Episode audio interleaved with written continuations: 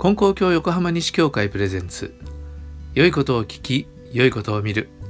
月水金とお届けしています。皆さん新茶を。山田真嗣です。毎週水曜日は旅話。僕の深夜特急。アシスタントのともちゃんとお届けしています。新茶を。今日は2019年9月のベトナム旅第2回です。はい前回は旅行準備で終わってしまいました。そうでしたね。いよいよ今日は出発です。はい。9月12日木曜日。え最寄り駅を朝5時57分の電車に乗りました。あれ？違う。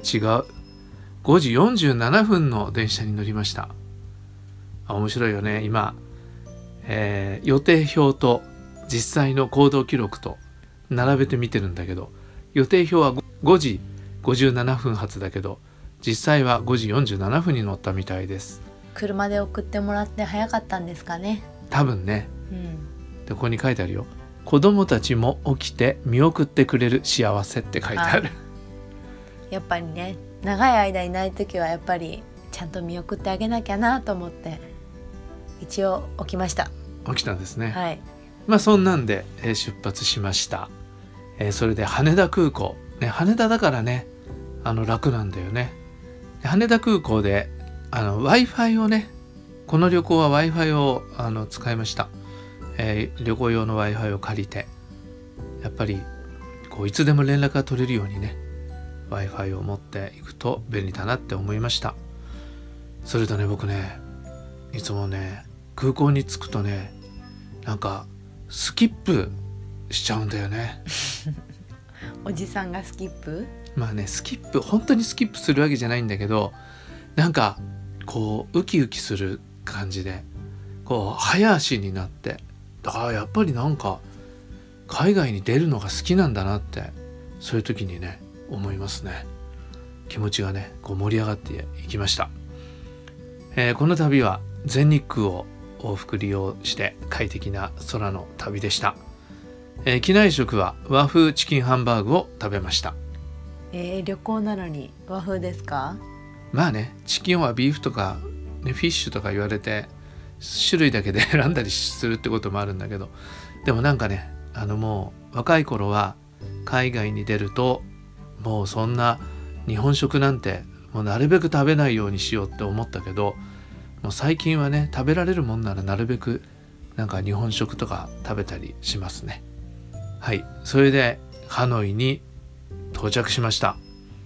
えー何時間かかったんだろう。8時55分羽田発で12時25分ハノイ着。なんですが時差が2時間ありますからハノイの12時25分っていうのは、えー午後2時25分ってことなんだよね。うん。と9時ぐらいに出て2時半に着くっていうことは？10時11時12時12時5時間半の空の旅っていうことですかね。映画が2本見れてるのでまあそれくらいなのそうですね。アラジンとロケットマンでしたね。ロケットマンってエルトン・ジョンのあれかな？電気映画ですかね。はい。まあそんなのも楽しかったですね。で、ハノイの空港にいよいよ着きました。やっぱちょっとした緊張感です。初めてのところにね、一人で行きますから。ただいろいろと予定はちゃんと立ててあって、まず両替をすると。で空港の中にも両替できるところ何箇所かあるのでなるべくレートのいいところということで両替しました。2万円買えました。2万円がなんとですね記録によると425万9200ドン。金持ち。ドンドンの単位ってねすごいんだよね。だからなんかほんと金持ちになった気がしますね、うんえー計算の仕方としてはドンの金額から0を2つ取って半分にしたのが日本円になります。大体。うんわかりますか？じゃあ1万ドンは大体何円でしょうか？50円。ああ当たりですね。1万ドンから02つと取ると100になるでしょ？でそれを半分にすると50だから50円。だから1万ドンってすごいかなと思うと50円なんですね。で大体それでペットボトルの水が1本買えるぐらいだったと思います。で両替も済んでいよいよ空港の外に出たんですね。もう暑いですよ。まあ日本も暑かったけどね。9月だから。うんうん。それで86番のバスに乗ると、えー街の中心部に行けると。で確かに終点がハノイ駅だったんですね。でハノイ駅のそばのホテルを取ってありました。でその次の日には電車に乗ってちょっとね郊外郊外っていうか、えー別のところに行くという予定だったんですね。ちょっとバスの中の音をちょっと聞いてみますかね。こんな感じです。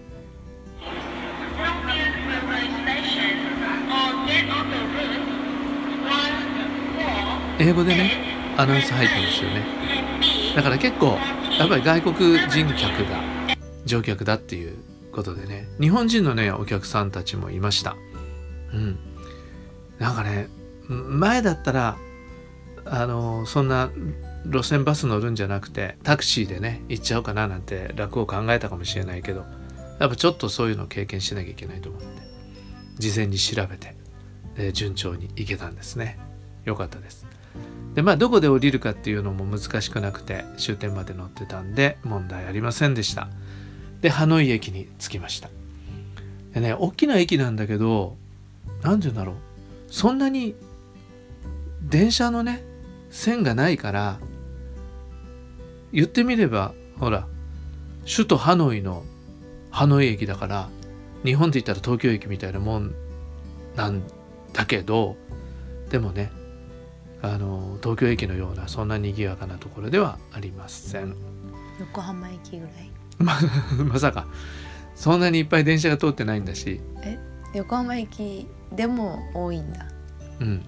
そうだね。どのぐらいだろうね。湘南台？湘南台。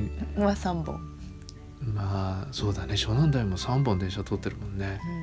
うまあだからまああの大きな建物だけどそんなね駅の中にあんなお店があったりとかそんなんじゃないん、ですね。ただ駅っていう感じですね。はい。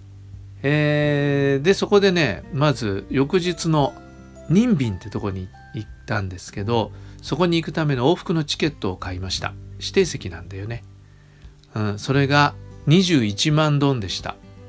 はいいくらですか？21万ドンだからちょっと待って。ゼロ2つ取ると 2100? それを半分にして？1050そう大体ね。だから1,000円ちょっと。あだじゃあ。1,000円ちょっとでねそんな遠くに行く急行高の指定席往復でやっぱ安いですよあね。でそれでチケットを買ってあよかったよかった。これで予定通り行けるっていうことで今度はホテルに行きました。タクシーがね乗らないかって言うんだけど歩いて行けるとこだったので歩いて行きましたオリエンタルパールホテル。良さそう、良さそうですかね。うん、オリエンタルパール東洋の真珠。そこはねなんかおあのホテルの従業員ね若者って感じ。へ大学生かなって感じで。で前回ベトナムで英語は通じたかって聞かれてほとんどベトあのベトナムで英語喋った覚えがないって言ったけどそんなことありませんでした。えーそのチケット買った駅の人も英語で喋ったし、えーこのホテルの若者たちはね英語上手でしたね。でいろいろとあの気さくにお話をしました。でね向こうではねバイクタクシーが移動の手段でした。だから一人だしね車のタクシー捕まえるんじゃなくてえバイクタクシーを捕まえる。で捕まえるっていうんじゃなくてねグラブっていうアプリを入れといてへえアプリで手配するの？そうそう。で日本ではウーバーとかああいうアプリでタクシー呼ぶのあるじゃないですか。はい。あるじゃないですかって言ってる人も。はいって言ってる人も使ったことはないんだけどね。そうあんまりねタクシーって使わないですからね。そそんな贅沢してないからね僕らね。あと電話で呼ぶかな 呼ぶとしても。それであの、まあ、行く前にねあのベトナムに慣れているあの M 彦君にどういう風にしたらいいかいろいろ聞いてたらそのグラブっていうアプリをもう日本で入れといた方がいいっていうようなアドバイスをもらったんで入れといたんですね。でそれで出かけようって思ったら使えないんですよ。使い方が分かんなくって。行き先を入れて今いるとこ入れるかどうかそれはあの GPS で分かるのか忘れましたけど。それであのーなんか申し込むといくらかかるとか出てうん。それでその運転手さんが「あのじゃあ行くよ」って言った人が来てくれるっていうね。で誰々が行きますっていうのも出てて。で向こうも新次山田が読んでるっていうのが分かってっていうのなんだけど。でちょっとね使い方分からなかったんだけどそのホテルの若者が教えてくれて「ちょっとどうやって使うの?」って言ったら「あこうすりゃいいんですよ」って教えてくれてうん。で「行ってらっしゃい」って言って、えーついに出かけられるようになりました。このタクシーを呼ぶグラブっていうアプリは結構この旅行中使ってたんですか？あのねもうほとんどこれで移動しました。ただねこの翌日行くニンビンってその地方ではね使えなかったけどね。うんううんんハノイにいる間は使いました。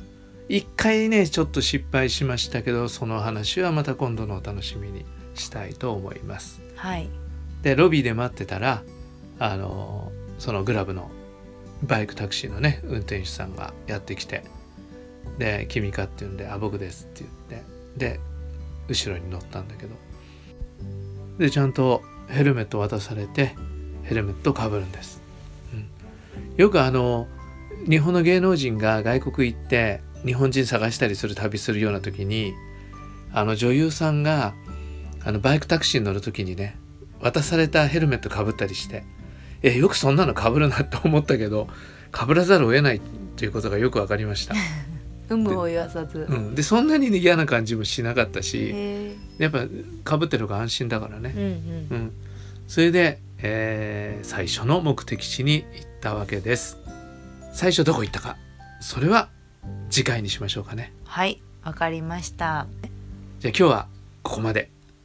どこに行くか気になったあなたは来週も必ず聞いてくださいね。気になってないあなたも必ず聞いてくださいね。確かに。